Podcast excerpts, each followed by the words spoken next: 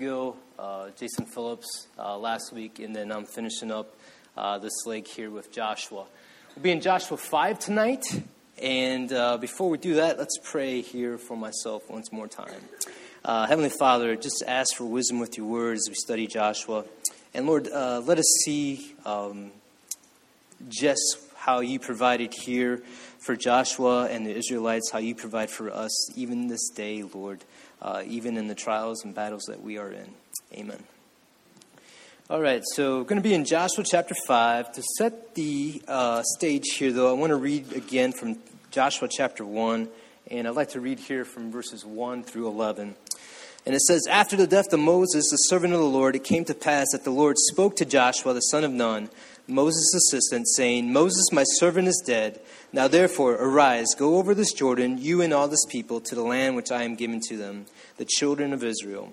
Every place that the sole of your foot will tread upon, I have given you, as I said to Moses. From the wilderness and this Lebanon, as far as the great river, the river Euphrates, all the land of the Hittites, and to the great sea toward the going down of the sun, shall be your territory. No man shall be able to stand before you all the days of your life. As I was with Moses, so I will be with you. I will not leave you nor forsake you. Be strong and of good courage, for to this people you shall divide as an inheritance the land which I swore to their fathers to give them. Only be strong and very courageous, that you may observe to do according to all the law which Moses my servant commanded you. Do not turn from it to the right hand or to the left, that you may prosper wherever you go. This book of the law shall not depart from your mouth, but you shall meditate in it day and night, that you may observe to do according to all that is written in it. For then you will make your way prosperous, and then you will have good success. Have I not commanded you, be strong and of good courage? Do not be afraid, nor be dismayed, for the Lord your God is with you wherever you go. Then Joshua commanded the officers of the people, saying, Pass through the camp and command the people, saying, Prepare provisions for yourselves for within three days you will cross over this Jordan to go in to possess the land which the Lord your God has given you to possess. So, as we studied last week, we saw that they had crossed the Jordan, just the magnificent work that God had did, did with that, them walking across dry ground here. So, the Lord has spoken and commanded Joshua to lead the children of Israel into the promised land, and now they're going to take possession of it. So, I'm going to read here from uh, verse 1 of chapter 5. And it says here So it was when all the kings of the Amorites who were on the west side of the Jordan, and all the kings of the Canaanites who were by the sea, heard that the Lord had dried up the waters of the Jordan from before the children of Israel until we had crossed over, that their heart melted, and there is no spirit in them any longer because of the children of Israel. One moment here as I. Uh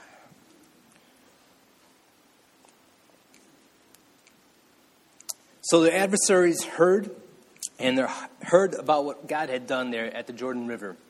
Them walking across the dry ground, and now they, they, they see and they heard what God had done for them. And I like how the Bible describes here how their hearts melted, and no, there is no spirit in them any longer because of the children of Israel. Um, that word melted, uh, to become subdued or crushed, and that word spirit there, using that basically they had lost their assertiveness, uh, their firmness because they knew what was coming.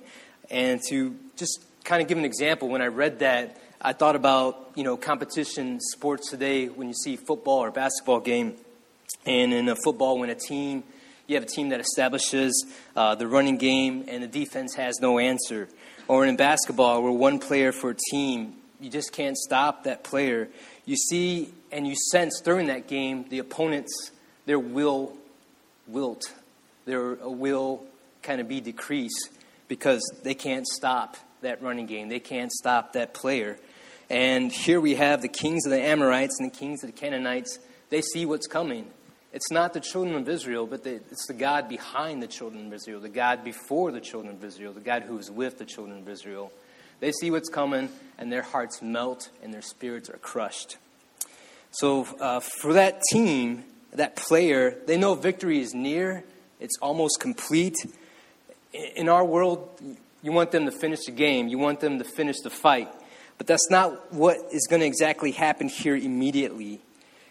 Reading here, picking up in verse 2. At that time, the Lord said to Joshua, Make flint knives for yourselves and circumcise the sons of Israel again the second time. So Joshua made flint knives for himself and circumcised the sons of Israel at the hill of the foreskins. So I read this verse. Immediately I thought, leadership is tough. Uh, Joshua here is instructed by the Lord uh, not to go take the land, not to get the warriors ready for battle is to make flint knives for yourself and circumcise the sons of Israel again the second time. And Joshua did that. He made flint knives for himself and circumcised the sons of Israel at the hill of the foreskins. And then I thought, God's ways are not our ways, and his thoughts are not our thoughts. So instead of Joshua, like I said, leading to take the land now at Jericho, there's a couple matters that God wants to address here through his people, uh, through the Jews here. And these are matters of a spiritual nature, and these are matters of the heart. Uh, the first one we see here is circumcision.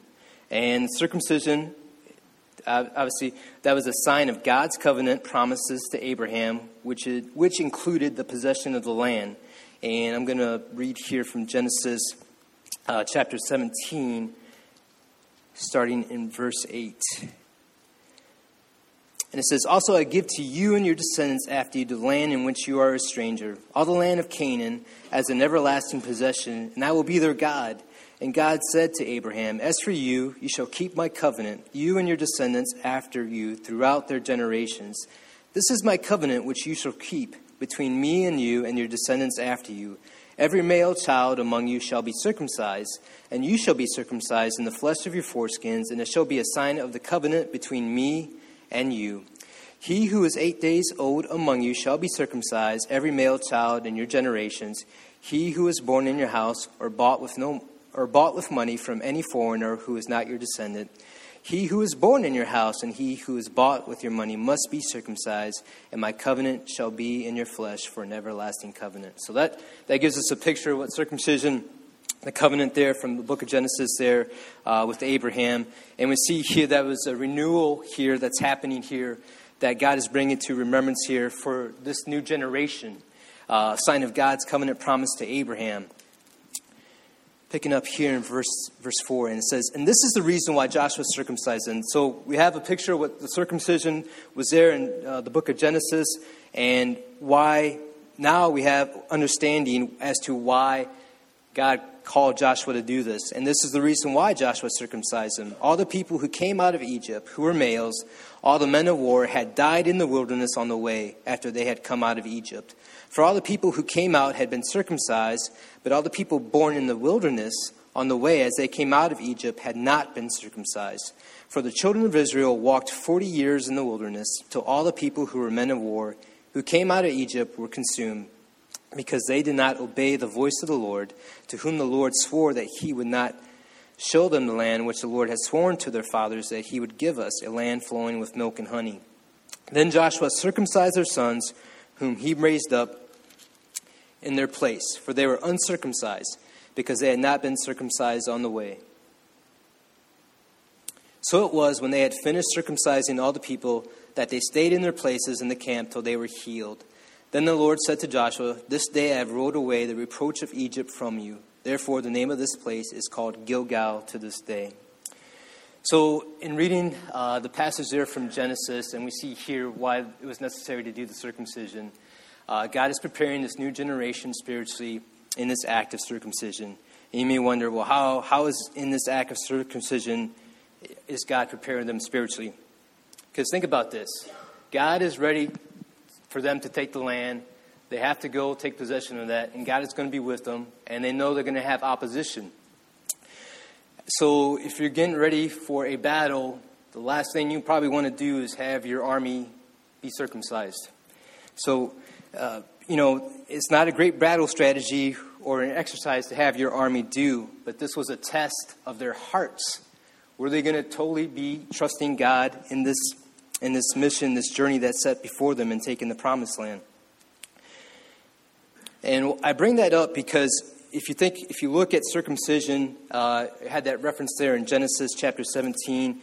If you remember there in Genesis chapter 34, let me turn there real quick. Genesis 34.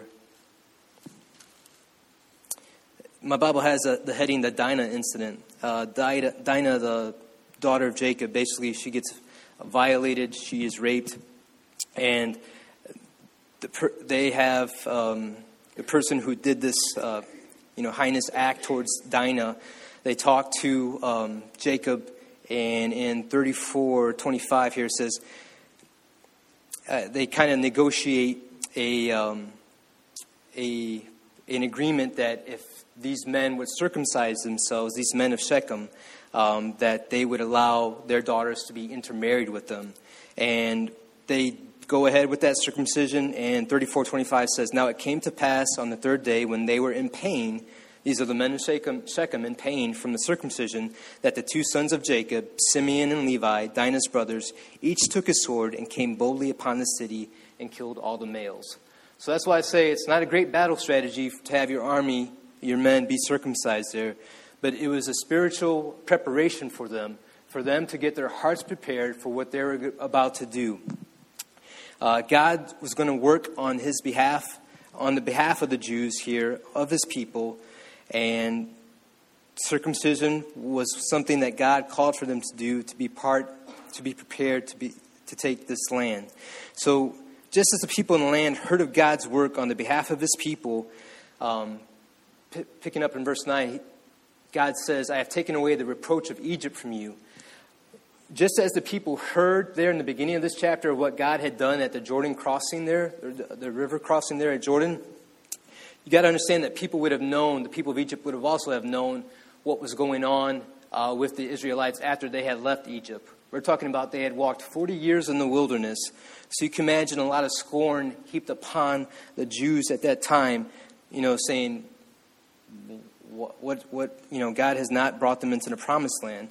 So the generation that crossed the Red Sea, they would not be able to take the land that had been promised them, but God was preparing here the new generation, first with the act of circumcision for the men. And then we have the second preparation uh, portion that they were going to do picking up back here in verse 10. Now the children of Israel camped in Gilgal and kept the Passover on the 14th day of the month at twilight on the plains of Jericho. So, as we stated there, the first act of spiritual preparation that they had was the circumcision for the men, and now the second, the second act of preparation would be the observance of Passover. And Passover, uh, this was the feast God had instituted to commemorate his deliverance of Israel from Egypt. And I'm going to read here from Exodus 12, uh, just to kind of give us a summary here of what the Exodus, uh, excuse me, Exodus account of Passover uh, consisted of. Exodus 12.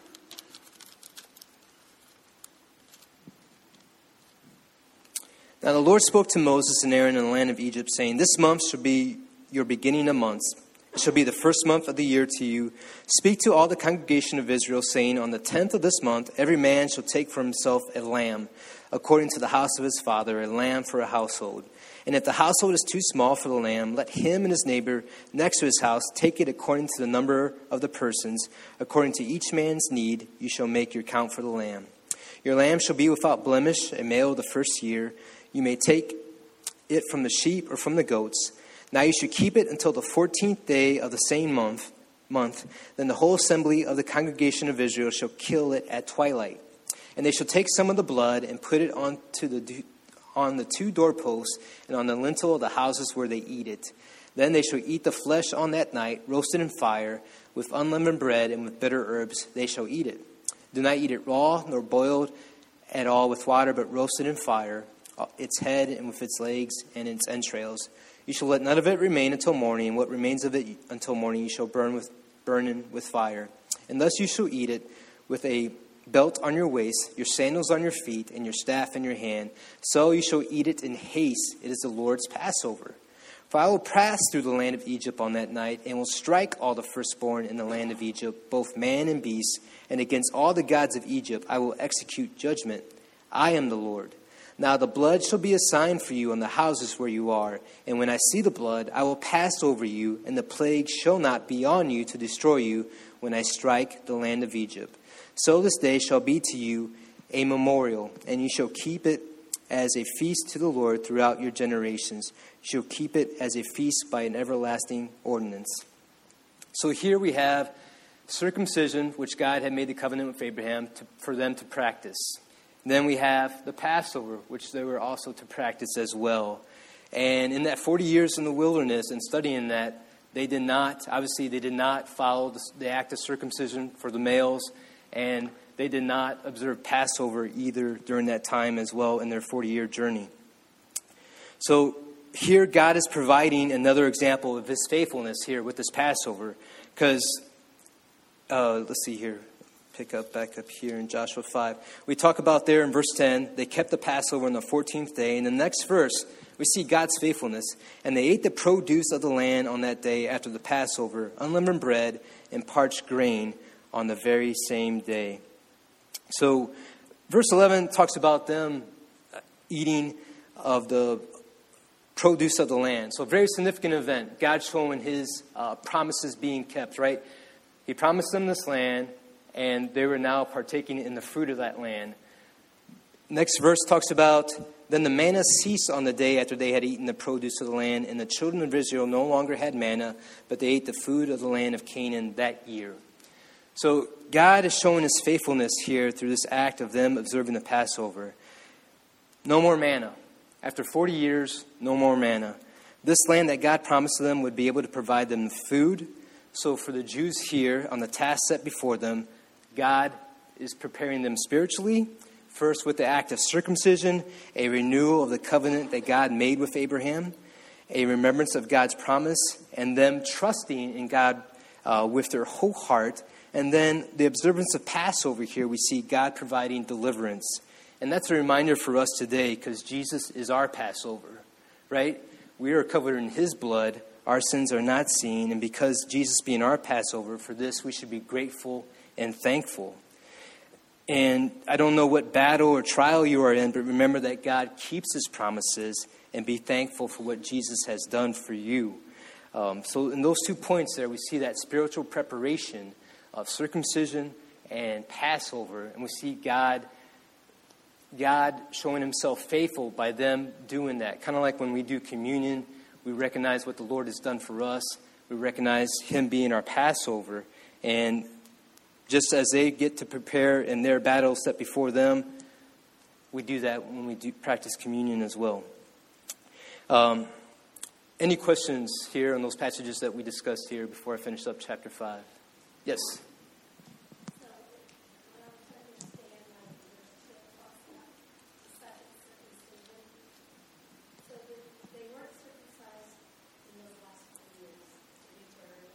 Correct. if I understood it correct, what is your name? Jenny. So the question is um, in verse 2, the wording is at that time, uh, circumcised the sons of Israel again the second time. That doesn't mean they're being circumcised a second time, but this generation was, this new generation was being circumcised because they had not been circumcised. So the, the, the generation before them, their fathers, they were circumcised, and but you got to remember they died in the wilderness, and we know in reading verses 4 through 9 that they didn't practice this act that they were supposed to do. They didn't practice the act of circumcision because it says, um, this is the reason why Joshua did it. All the people who came out of Egypt, who were males, all the men of war, had died in the wilderness on the way, for they had come out of Egypt. And it says here, for the people who had came out had been circumcised. That's the first time. But all the people born in the wilderness on the way as they came out of Egypt had not been circumcised.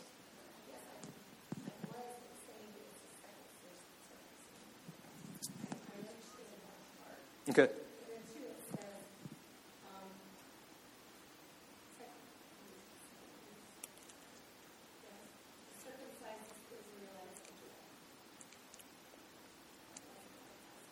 Yes, and that's what mine says too.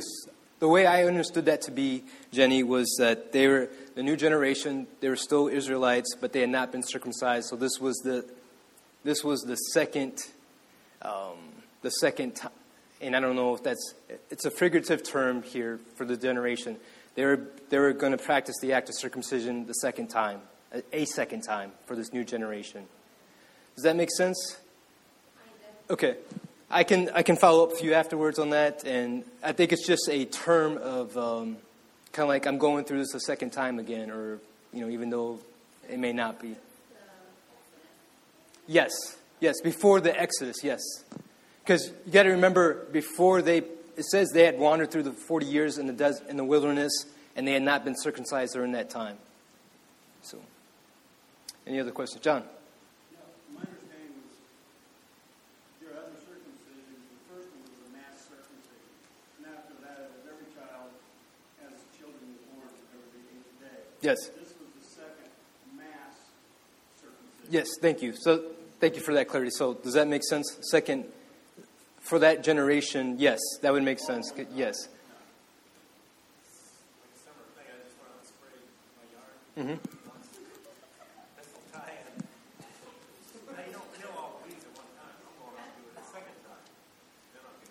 Yeah.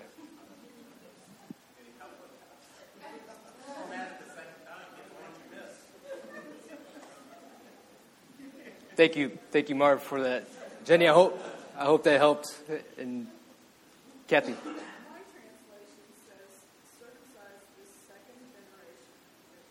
Yes. So I didn't I didn't eloquently state that. Yeah, second circumcised the second generation of Israelites. So I hope that provides clarity there. So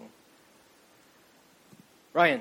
Uh, going back to chapter 1, with uh, uh, God saying, As I was with Moses, so I'll be with you, I'll not leave you or fail you or forsake you. Uh, that's kind of, from Joshua's perspective, he's coming after Moses, the big, the big guy in the Old Testament. And it's kind of like the person coming after, say, George Washington or Alexander the Great, trying to fill the previous person's shoes, you know, big shoes to fill. So he needs, you know, God's, uh, you know, work used with them. Otherwise, you know, how, how can I possibly compare to Moses? Great. Um, thank you for that example. So we see that comparison, of Joshua and Moses. I like how this chapter does that. We looked at the crossing, uh, Joshua leading the Israelites over the Jordan River, kind of as Moses led the Israelites through the Red Sea.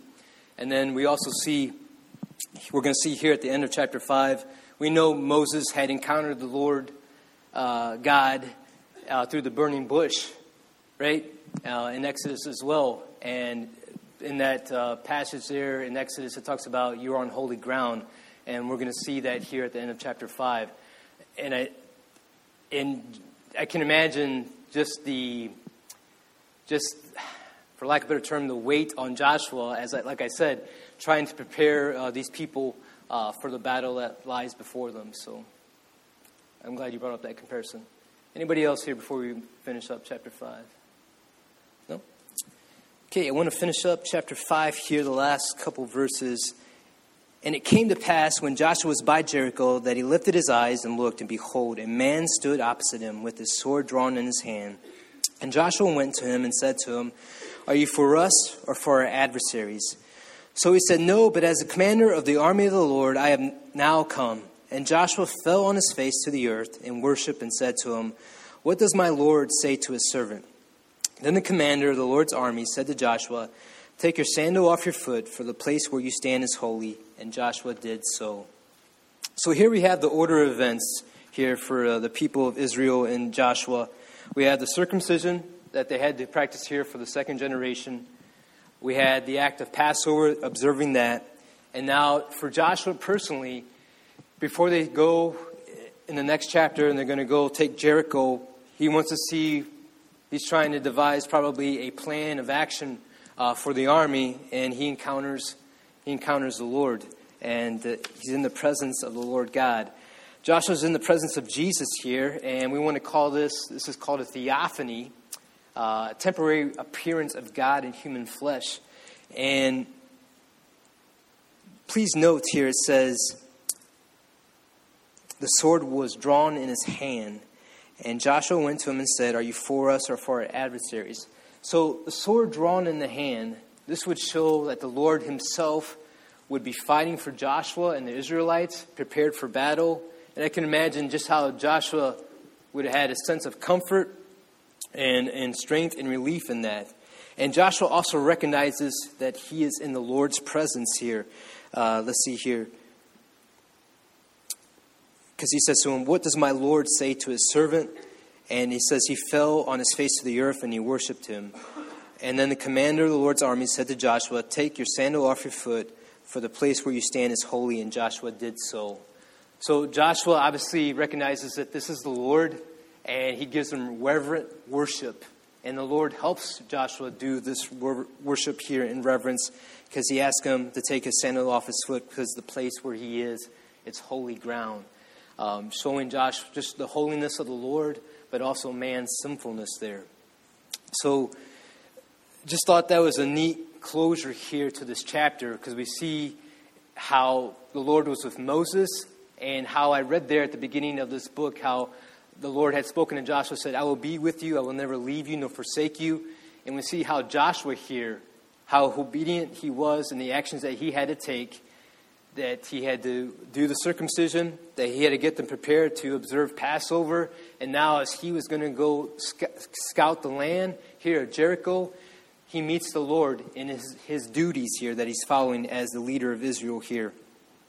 So, in summary, here, the application points you know, when we see how God had Israel do these acts of circumcision and Passover again, remember what I said again about just Jesus being our Passover and just how grateful and thankful we should be for that.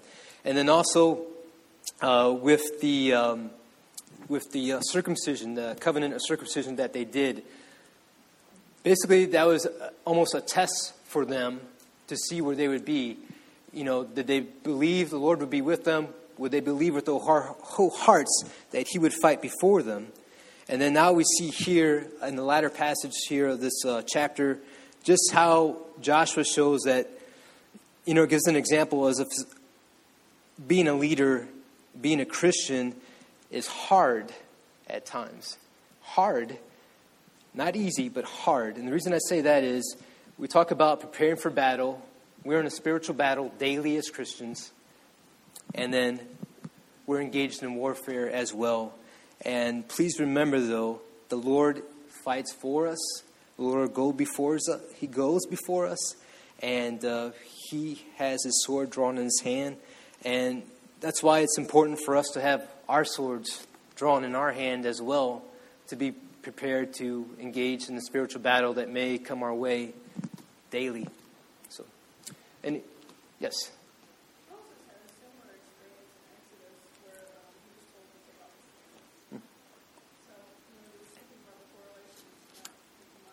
Yes. Uh, just, I believe. Yes, it's in the past. I don't have the uh, reference there, but it is in Exodus where Moses has the same experience with the burning bush. So I think it might be Exodus 9 if someone wants to fact check me on that. So I'm not sure. Megan.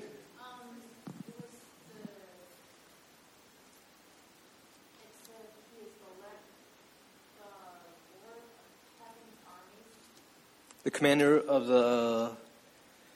Yes.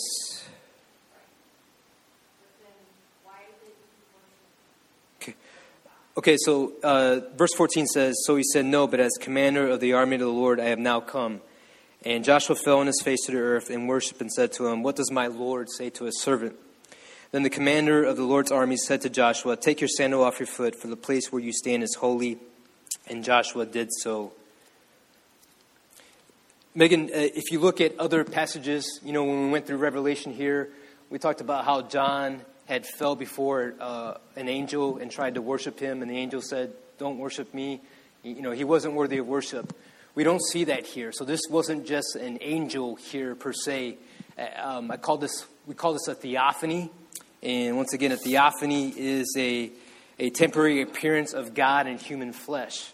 So basically, we, we, this was Jesus here commander of the army of the Lord. This is Jesus here we're talking about. This was not just an angel of the Lord here.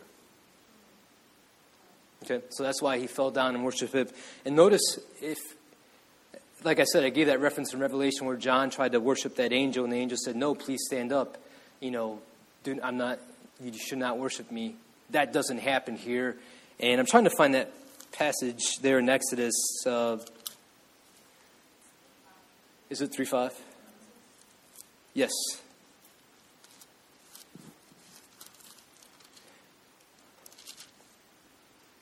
Yes, thank you. Uh, chapter 3, Exodus chapter 3. Uh, now Moses was tending the flock of Jethro, his father in law, the priest of Midian, and he led the flock to the back of the desert.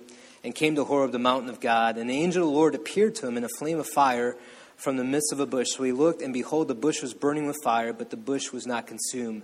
Then Moses said, I will now turn aside and see this great sight, why the bush does not burn. So when the Lord saw that he turned aside to look, God called to him from the midst of the bush and said, Moses, Moses. And he said, Here I am. Then he said, Do not draw near this place. Take your sandals off your feet. The place where you stand is holy ground. Does that help? Does that answer your question, Megan? Okay.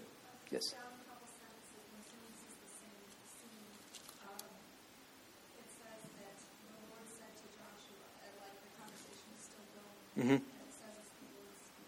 Yep. Yes, thank you. That's in chapter 6 there. Yes. And the Lord said to Joshua, See, I have given Jericho into your hand, its king and the mighty men of valor. So thank you. So there, as um, Joshua encounters the Lord Jesus there in verse 14, it's very similar to where Moses encountered the Lord there in Exodus uh, chapter 3, uh, verse 5 there. So, any other questions? Ryan. Uh, just a comment, um, how Joshua, uh, Joshua refers to the, the angel as my Lord in that chapter.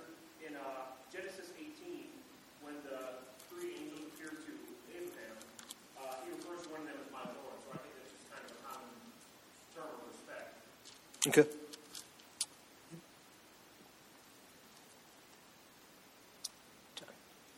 What does the Old Testament circumcision uh, mean to us today? Uh, We have no more time for questions at this point in time. So, let, let, repeat the question one more time. So, what's the significance of the Old Testament uh, uh, circumcision? Paul goes on about circumcision of the heart. Right. Right. So it's not, I think Paul refers to it in the book of Romans. I don't know where it's at in Romans, but it is in Romans. Paul gives a comparison, right? So if you're circumcised, but you don't follow the law, you know, it was supposed to be a covenant right here showing that you follow the Lord. But if I'm, if you're circumcised and you don't follow the law, you're not really a believer in the Lord. But, but, but he gave the comparison, one moment. He gave the comparison of if you're not circumcised and you follow the law, you're circumcised there spiritually, per se, uh, is the example there. So, circumcision for us today, in regards to just a spiritual aspect, is, you know, has our heart been circumcised? You know, the cutting of the flesh, the kind of give an example of a picture of sin, you know, when we come to the Lord.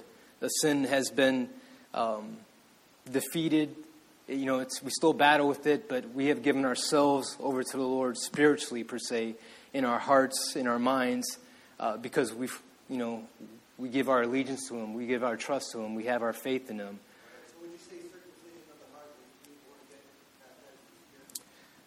I would say, repeat it one more time, please. Circumcision of the heart is being born of the Spirit, or being born again, coming, having a coming to Jesus moment. Yeah, I would, I would say that. When you come to the Lord, yeah, your heart is circumcised there spiritually. I, wouldn't, I don't know if I would say at that moment, but yeah, the Holy Spirit comes in, in into us at that point in time as well. Yeah, God's Spirit takes presence in us. So, yes, I guess I would say that.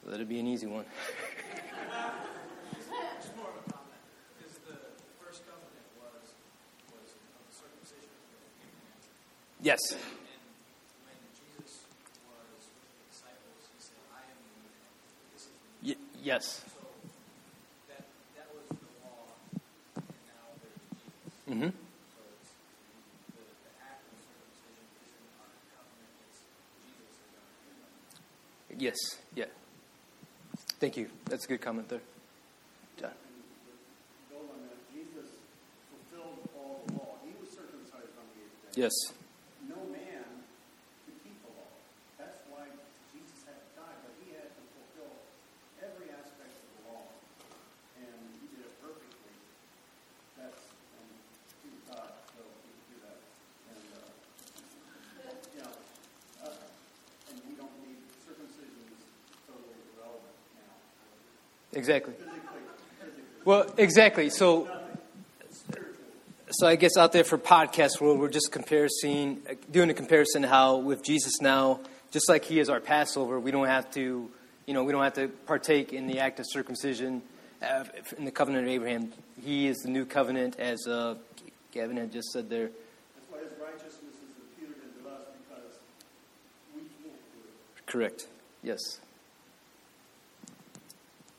Jenny.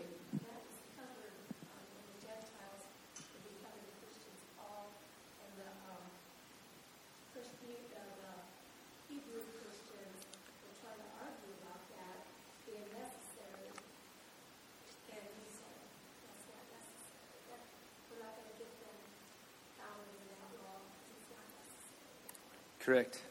Yes, and then the book of Acts uh, describes that as well as you stated there. So, all right. Any other questions? No. If not, let's pray. Uh, Lord, uh, we just give you thanks, uh, just as we looked at Joshua here, and uh, Lord, help us to remember uh, Jesus being our Passover, Lord, Jesus being our new covenant, and that uh, He fights before us, Lord. Um, in the trials and battles that uh, we're engaged with, and even in spiritual warfare as well. Uh, Lord, uh, just pray that your body here, uh, that you fill us with your spirit, Lord. Help us to hold uh, our swords uh, in our hands, Lord, handling it, handling it every day, and help us to make that a priority.